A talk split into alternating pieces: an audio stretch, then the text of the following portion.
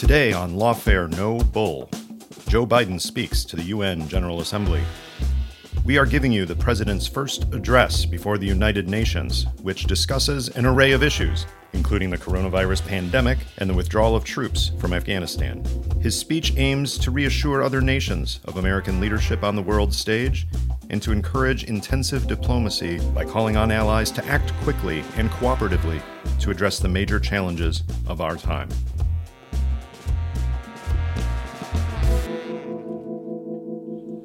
Uh, Mr. President, Mr. Secretary General, my fellow delegates, to all those who dedicate themselves to this noble mission of this institution, it's my honor to speak to you for the first time as President of the United States.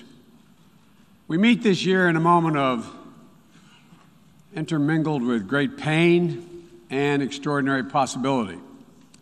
We've lost so much to this devastating, this devastating pandemic that continues to claim lives around the world and impact so much on our existence. We're mourning more than 4.5 million people, people of every nation, from every background. Each death is an individual heartbreak, but our shared grief is a poignant reminder that our collective future will hinge on our ability to recognize our common humanity and to act together. Ladies and gentlemen, this is the clear and urgent choice that we face here at the dawning of what must be a decisive decade for our world. A decade that will quite literally determine our futures. As a global community, we're challenged by urgent and looming crises, wherein lie enormous opportunities if, if we can summon the will and resolve to seize these opportunities.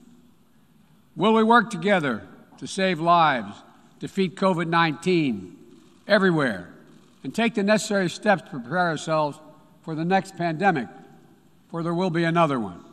Or will we fail to harness the tools at our disposal as the more virulent and dangerous variants take hold? Will we meet the threat of challenging climate the challenging climate we're all feeling, already ravaging every part of our world with extreme weather? Or will we suffer the merciless march of ever worsening droughts and floods, more intense fires and hurricanes, longer heat waves, and rising seas? Will we affirm and uphold the human dignity and human rights under which nations in common cause more than seven decades ago formed this institution? Will we apply and strengthen the core tenets of, of, the international system, including the UN Charter and the Universal Declaration of Human Rights, as we seek to shape the emergence of new technologies and deter new threats? Or will we allow these universal, those universal principles to be trampled and twisted in the pursuit of naked political power. In my view, how we answer these questions in this moment, whether we choose to fight for our shared future or not, will reverberate for generations yet to come. Simply put, we stand, in my view, at an inflection point in history. And I'm here today to share with you how the United States intends to work with partners and allies to answer these questions and the commitment of my new administration to help lead the world toward a more peaceful, prosperous future for all people. Instead of continuing to fight the wars of the past, we are fixing our eyes on devoting our resources to the challenges that hold the keys to our collective future. Ending this pandemic, addressing the climate crisis, managing the shifts in global power dynamics, shaping the rules of the world on vital issues like trade, cyber, and emerging technologies, and facing the threat of terrorism as it stands today. We've ended 20 years of conflict in Afghanistan. And as we close this period of relentless war, we're opening a new era of relentless diplomacy, of using the power of our development aid to invest in new ways of lifting people up around the world, of renewing and defending democracy, of proving that no matter how challenging or how complex the problems we're going to face, government by and for the people is still the best way to deliver for all of our people. And as the United States turns our focus to the priorities and the regions of the world, like the Indo Pacific, that are most consequential today and tomorrow, we'll do so with our allies and partners through cooperation at multilateral institutions like the United Nations to amplify our collective strength and speed our progress toward dealing with these global challenges. It is a fundamental truth of the 21st century within each of our countries and as a global community that our own success is bound up in others succeeding as well. To deliver for our own people, must also engage deeply with the rest of the world. To ensure that our own future, we must work together with other partners, our partners, toward a shared future. Our security, our prosperity, and our very freedoms are interconnected, in my view, as never before.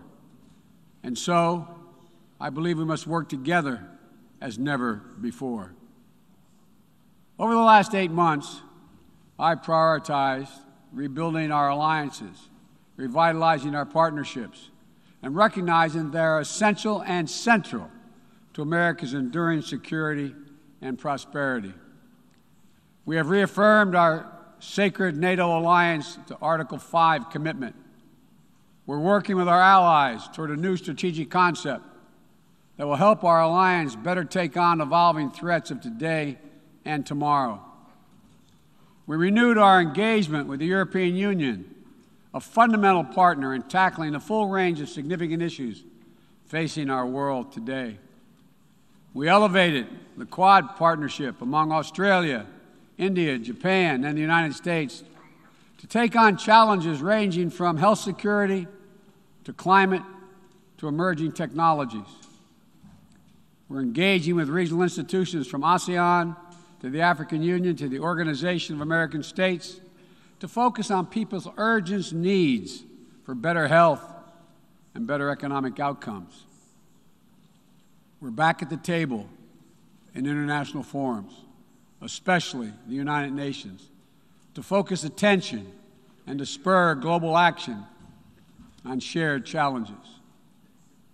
We are re engaged at the World Health Organization and working in close partnership with COVAX to deliver life saving vaccines around the world.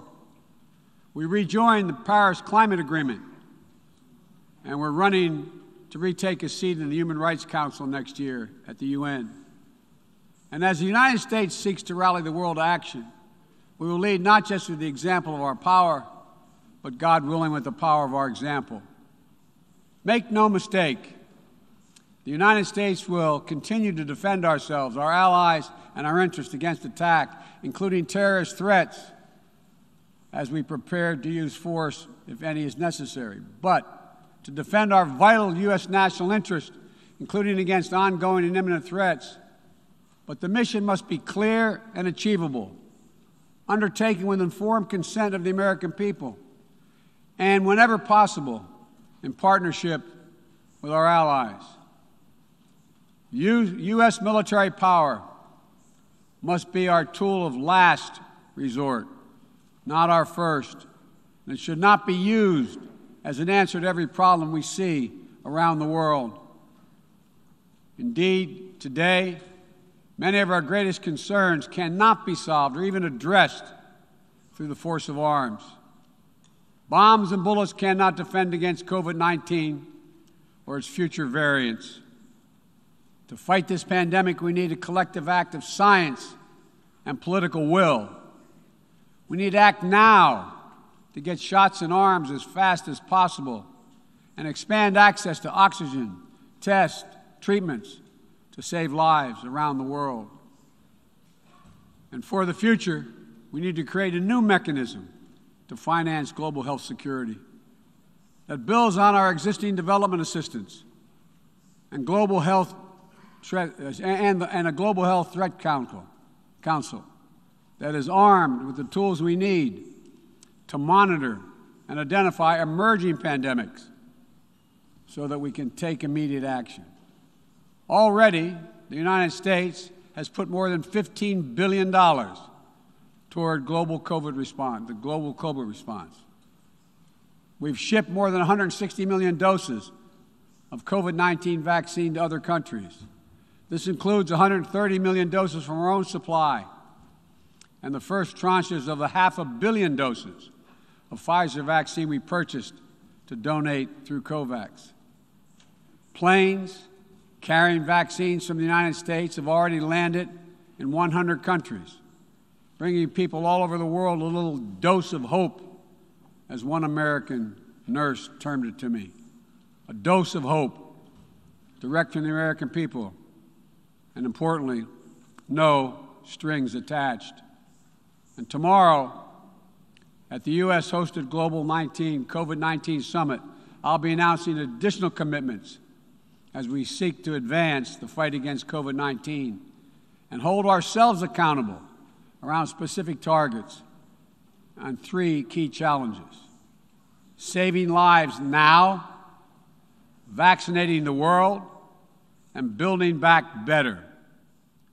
This year has also brought widespread death and devastation from the borderless climate crisis. The extreme weather events that we have seen in every part of the world, and you all know it and feel it, represent what the Secretary General has rightly called Code Red for humanity. And the scientists and experts are telling us that we're fast approaching a point of no return in a literal sense. To keep within our reach the vital goal of limiting global warming to 1.5 degrees Celsius, every nation needs to bring their highest possible ambitions to the table when we meet in Glasgow for COP26. And then to have to keep raising our collective ambition over time. In April, I announced the United States' ambitious new goal under the Paris Agreement to reduce greenhouse gas emissions from the United States by 50 to 52 percent below 2005 levels by 2030 as we work toward achieving a clean energy economy with net zero emissions by 2050. And my administration is working closely with our Congress to make critical investments in green infrastructure and electric vehicles that will help us lock in progress at home toward our climate goals. And the best part is, making these ambitious investments isn't just good climate policy, it's a chance for each of our countries to invest in ourselves and our own future. It's an enormous opportunity to create good paying jobs for workers in each of our countries and to spur long term economic growth that will improve the quality of life for all of our people. We also have to support the countries and people that will be hit the hardest and that have the fewest resources to help them adapt. In April, I announced the United States will double our public international financing to help developing nations tackle the climate crisis. And today, I'm proud to announce that we'll work with the Congress to double that number again, including for adaptation efforts.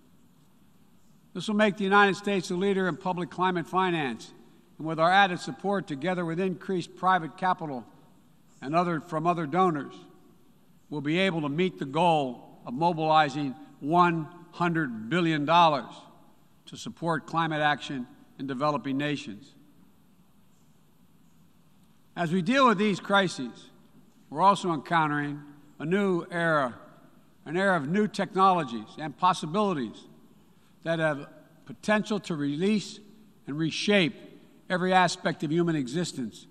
And it's up to all of us to determine whether these technologies are a force to empower people or to deepen repression.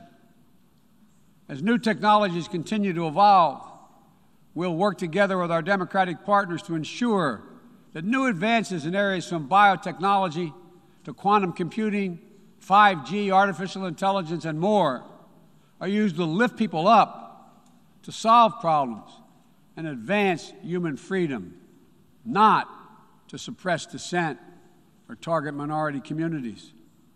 And the United States intends to make a profound investment in research and innovation, working with countries at all stages of economic development to develop new tools and technologies to help us tackle the challenges of this second quarter of the 21st century and beyond.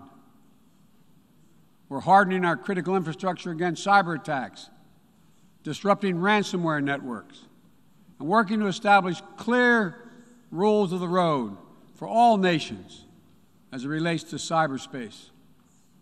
We reserve the right to respond decisively to cyber attacks that threaten our people, our allies, or our interests.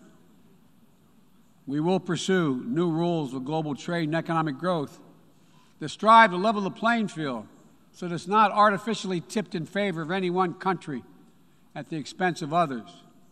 And every nation has the right and opportunity to compete fairly. We will strive to ensure that basic labor rights, environmental safeguards, and intellectual property are protected, and that the benefits of globalization are shared broadly throughout all our societies. We'll continue to uphold the long-standing rules and norms that have formed the guardrails of international engagement for decades, that have been essential to the development of nations around the world.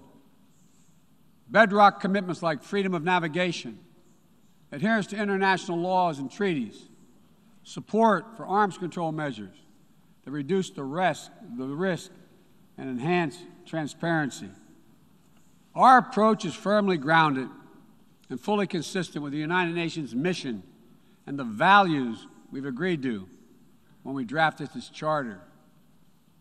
These are commitments we all made and that we're all bound to uphold. And as we strive to deal with these urgent challenges, whether they're long standing or newly emerging, we must also deal with one another. All the major powers of the world have a duty, in my view, to carefully manage their relationships so they do not tip from responsible competition to conflict. The United States will compete and will compete vigorously and lead with our values and our strength.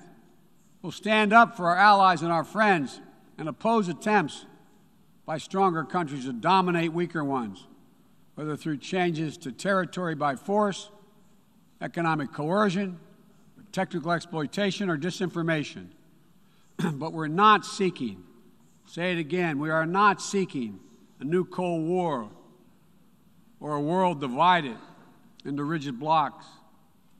The United States is ready to work with any nation that steps up and pursues peaceful resolution to shared challenges, even if we have intense disagreements in other areas.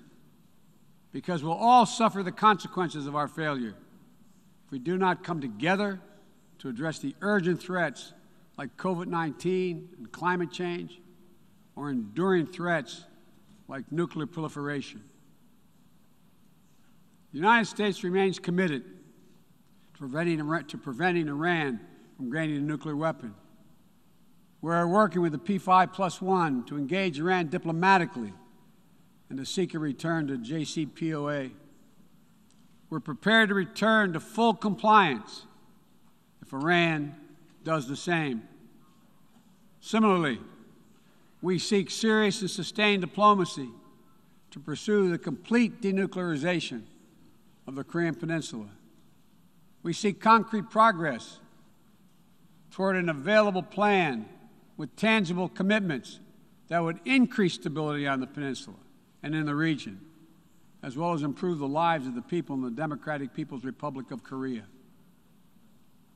We must also remain vigilant to the threat of terror that terrorism poses to all our nations whether emanating from distant regions of the world or in our own backyard.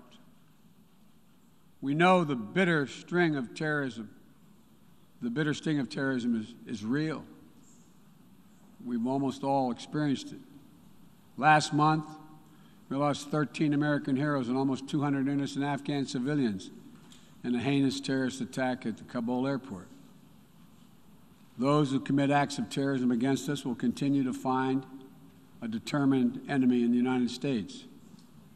The world today is not the world of 2001, though. And the United States is not the same country we were when we were attacked on 9 11 20 years ago. Today, we're better equipped to detect and prevent terrorist threats, and we are more resilient in our ability to repel them and to respond.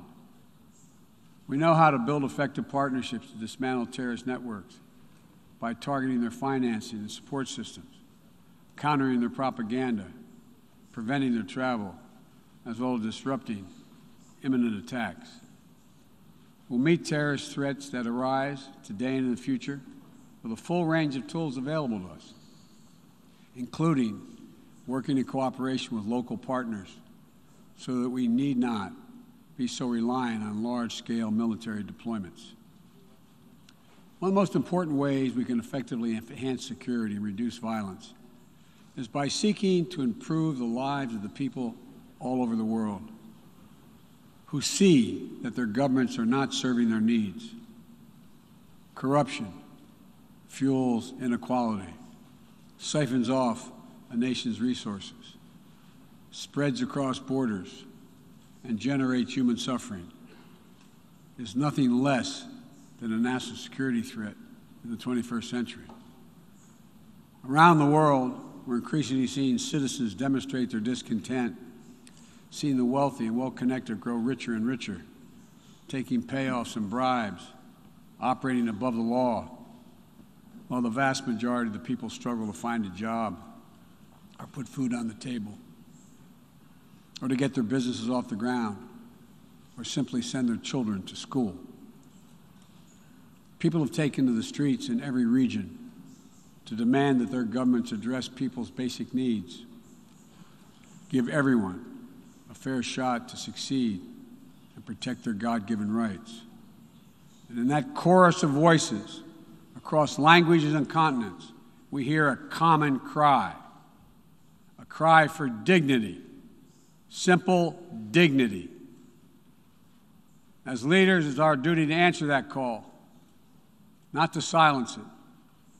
The United States is committed to, use, committed to using our resources and our international platform to support these voices, listen to them, partner with them to find ways to respond that advance human dignity around the world. For example, there's an enormous need for infrastructure in developing countries. But infrastructure that is low quality or that feeds corruption or exacerbates environmental degradation may only end up contributing to greater challenges for countries over time. Done the right way, however, with transparent, sustainable investment in projects that respond to the country's needs and engage their local workers to maintain high labor and environmental standards, infrastructure can be a strong foundation that allows societies in low and middle income countries to grow and to prosper. That's the idea behind the Build Back Better world. And together with the private sector and our G7 partners, we aim to mobilize hundreds of billions of dollars in infrastructure investment. We also will also continue to be the world's largest contributor to humanitarian assistance, bringing food, water, shelter, emergency health care, and other vital life saving aid to millions of people in need. When the earthquake strikes, the typhoon rages, or disaster anywhere in the world, the United States shows up. We'll be ready to help. And at a time when nearly one in three people globally do not have access to adequate food, adequate food just last year, the United States is committing to rallying our partners to address immediate malnutrition and to ensure that we can sustainably feed the world for the decades to come. To that end, the United States is making a $10 billion commitment to end hunger and invest in food systems at home and abroad. Since 2000, the United States government has provided more than $140 billion to advance health and strengthen health systems, and we will continue our leadership to drive these vital investments to make people's lives better every single day. Just give them a little breathing room. And as we strive to make lives better, we must work with renewed purpose to end the conflicts that are driving so much pain and hurt around the world. We must redouble our diplomacy and commit to political negotiations, not violence, as a tool of first resort. To manage tensions around the world, we must seek a future of greater peace and security for all people of the Middle East.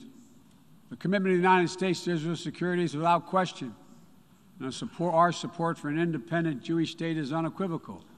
But I continue to believe that a two state solution is the best way to ensure Israel's future as a Jewish democratic state, living in peace alongside a viable, sovereign, and democratic Palestinian state. We're a long way from that goal at this moment, but we must never allow ourselves to give up on the possibility of progress. We cannot give up on solving raging civil conflicts, including in Ethiopia and Yemen, where fighting between war, warring parties is driving famine, heroic, horrific violence, human rights violations against civilians, including the unconscionable use of rape as a weapon of war.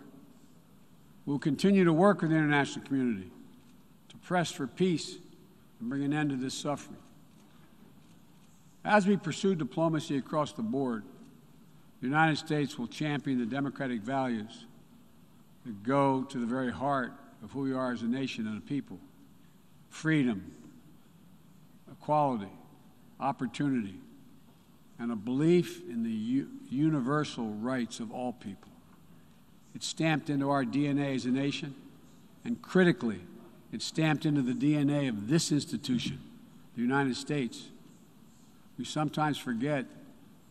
I quote the opening words of the Universal Declaration of Human Rights quote, the equal and inalienable rights of all members of the human family is the foundation of freedom, justice, and peace in the world.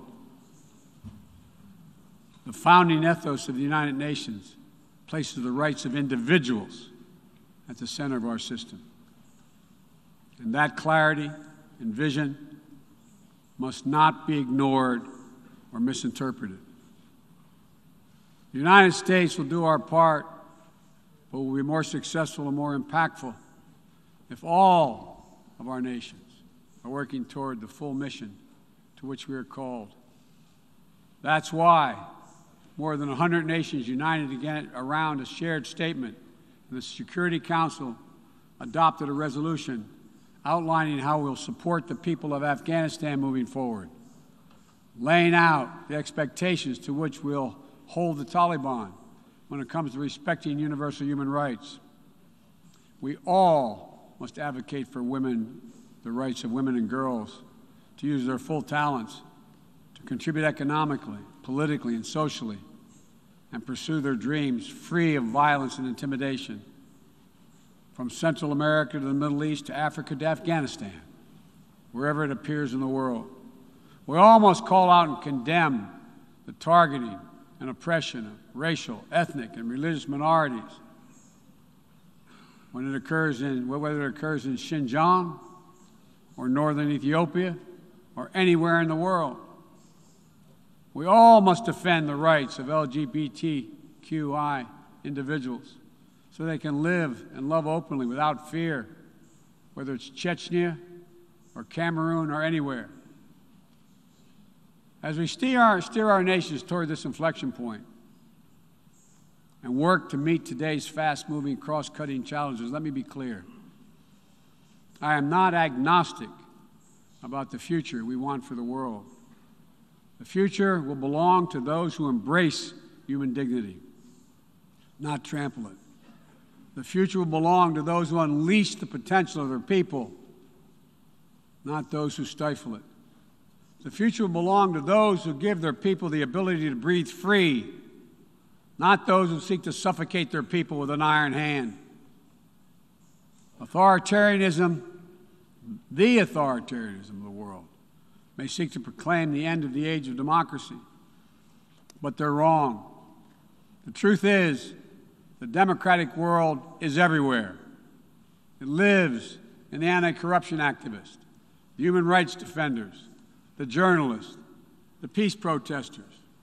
On the front lines of this struggle in Belarus, Burma, Syria, Cuba, Venezuela, and everywhere in between, it lives in the brave women of Sudan who withstood violence and oppression to push a genocidal dictator from power and who keep working every day to defend their democratic progress.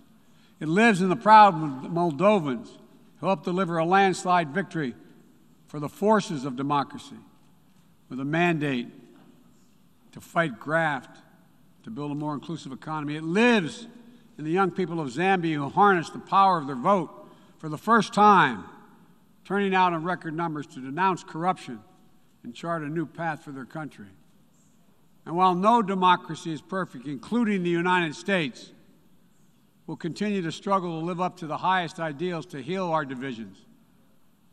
And we face down violence and insurrection. Democracy remains the best tool we have to unleash our full human potential.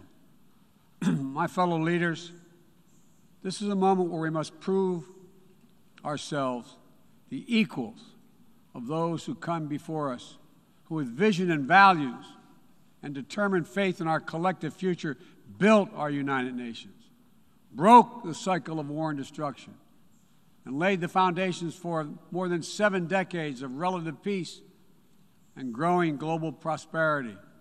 Now, we must again come together to affirm the inherent humanity that unites us is much greater than any outward divisions or disagreements.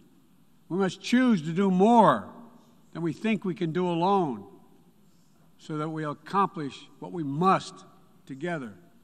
Ending this pandemic and making sure we're better prepared for the next one. Staving off climatic climate change and increasing our resilience to the impacts we already are seeing. Ensuring a future where technologies are a vital tool to solving human challenges and empowering human potential, not a source of greater strife and repression. These are the challenges that we will determine what the world looks like for our children and our grandchildren and what they'll inherit. We can only meet them by looking to the future. I stand here today for the first time in 20 years the United States not at war. We've turned the page all the unmatched strength, energy, and commitment, will, and resources of our nation are now fully and squarely focused on what's ahead of us, not what was behind. I know this. As we look ahead, we will lead. We will lead on all the greatest challenges of our time, from COVID to climate, peace and security, human dignity and human rights, but we will not go it alone We will lead together with our allies and partners and in cooperation with all those who believe as we do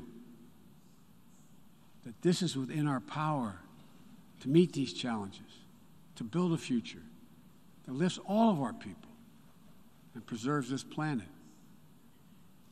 But none of this is inevitable. It's a choice.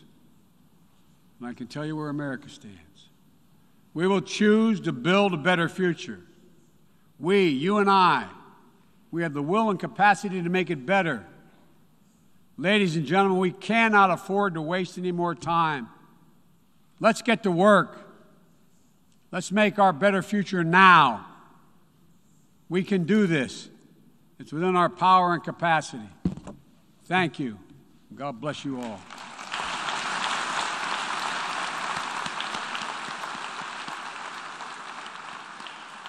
On behalf of the General Assembly, I wish to thank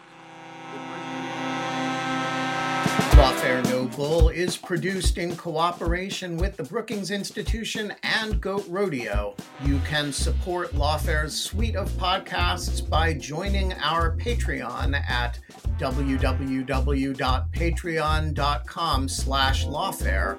That's www.patreon.com slash lawfare. You should rate and review Lawfare No Bull wherever you found us, and you should share us on all the social medias. And as always, thanks for listening.